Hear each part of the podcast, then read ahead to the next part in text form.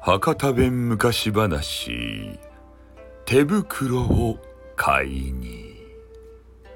はいね、えー、今回はですね、えー、狐さんのお話でございます。ね。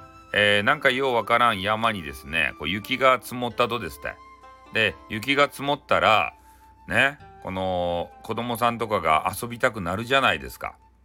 で狐もね、えー、例に漏れず遊びたくなったわけですよ。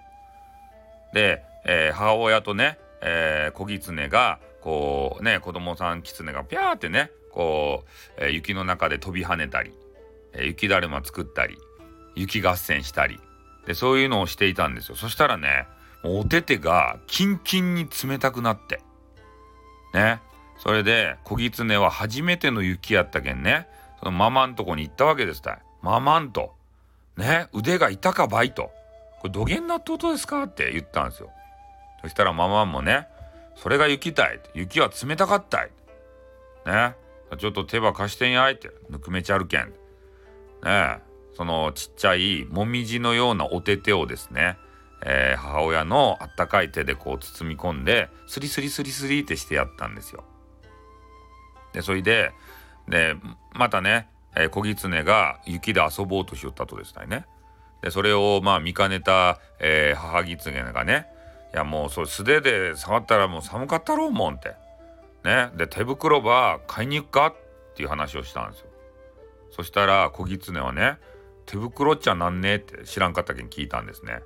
それはもう手にこうあのはめてからくさねあったかかあれ袋ですたい。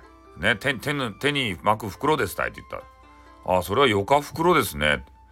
ね。あの雪遊びがめっちゃはこどりますね。まだ遊ぶんかいと思ったんですけど、母親がね。で、それで、えー、とにかく、ま、手袋を手に入れるために、えー、変な村があるっちゃけど、そこに歩いて行きよったとですね。で、だんだんね、まあ、日も暮れてきて、夜になってきてね。で、その小狐が言うことには、ねえあれいつも、えー、空にお星様あるけどなんか知らんばってん今日の夜は下にもお星様があるばいねって言ったんですよ。で母親がね、それを聞いてから「あれは星じゃなかばい？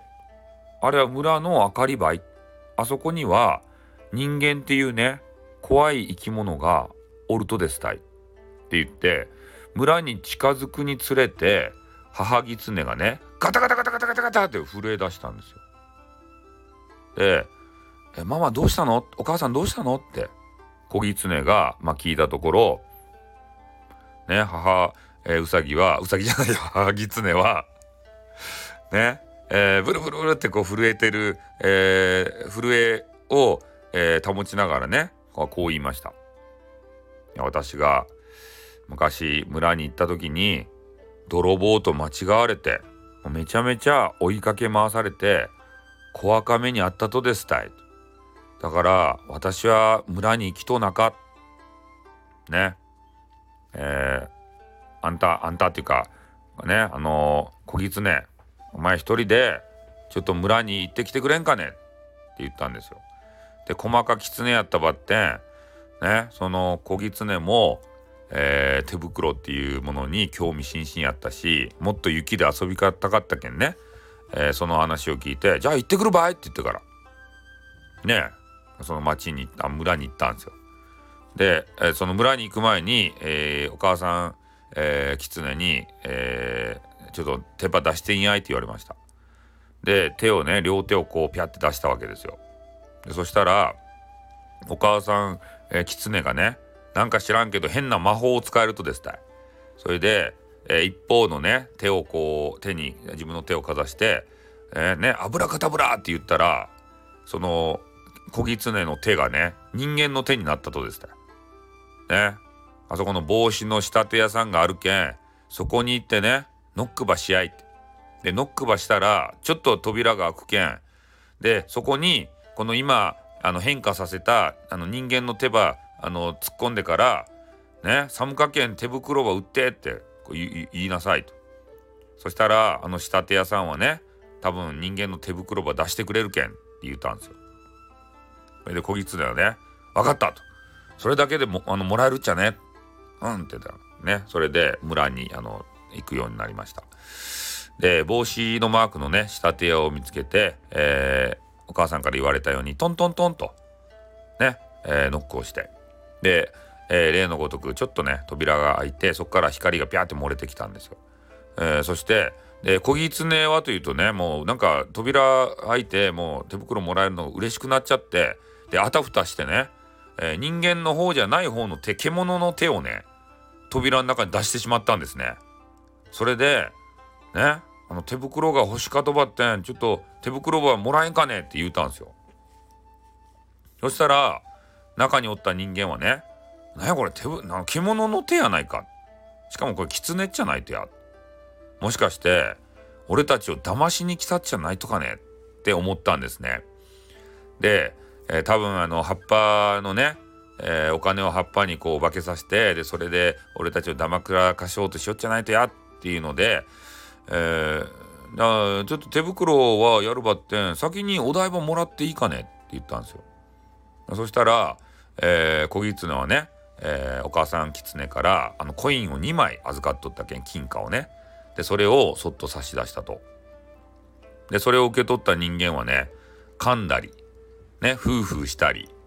で、えー、なんか変なルーペで見たり、ね、そういうのをしたりあのー、えー、なんかねあの辞書とかを取り出してでそこであの金貨これは本物かどうかっていうのをあの調べてみたりとか。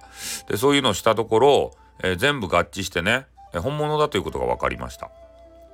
なのでああこれね狐さんは本当に、えー、手袋欲しいんやなと。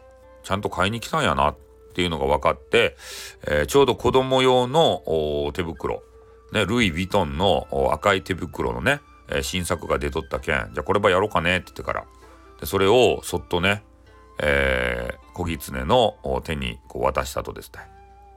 そしたら小狐もねえー、手袋というものをもらえたけん「やったありがとうございました!」って言ってから早速装着したそしたらめちゃめちゃあったかいんですねその手袋が。ねえ「やったー!」って言ってからそこら中にね積もっとった雪を持って「あこれで冷たくないぞ」って言ってからねえもうめちゃめちゃ遊ぼうとしたんですけど、まあ、でも夜中やったしねあのお母さん待っとるけんお母さんのとこに行かんといかんばいと思って遊ぶのやめてお母さんのとこ行きました。でお母さんにねあの無事買えたよっていう報告をしたんです。赤いやつを見せて。でお母さんも「あこれよかとばもらっとったやないか」ねえこれルイ・ヴィトンドやないとね。めっちゃブランドもんやん。あんな2枚の金貨で買えたとねって言ったら「買えた場合」っていう話をしたんですよ。でそこで、えー、間違えてねあの人間の手にしてもらった方じゃなくてあの獣のねえー、手にあの手のまんまの方を差し出してしまったと。でそれで、えー、手袋くださいって言ったけどちゃんとくれたよって。人間もそげなあの悪い人ばっかっちゃないじゃないとっていう話をしたんですね。ああそげねえって。やっぱ人間によって違うとかいなって。ねそういう話をしたんですね。でもうね、えー、小狐も手袋をはめてもうワクワクで、とりあえず、えー、夜中やったけんね次の日遊ぼうということになって、えー、2人でね、えー、道中ワクワク、えー、ね、えー、嬉しいなと思いながら、えー、小狐が帰り寄ってでお母さん母狐はというとねうん人間はやっぱ怖かけどよか人間もおるっちゃろかっていうことを考えながら2人でお手手をつないで帰りましたとさ。おしまい。後日談ね。えー、子供の手が人間の手になったとばってん。これって戻したとや。ね。はい。謎は深まるばかりでございます。おしまい。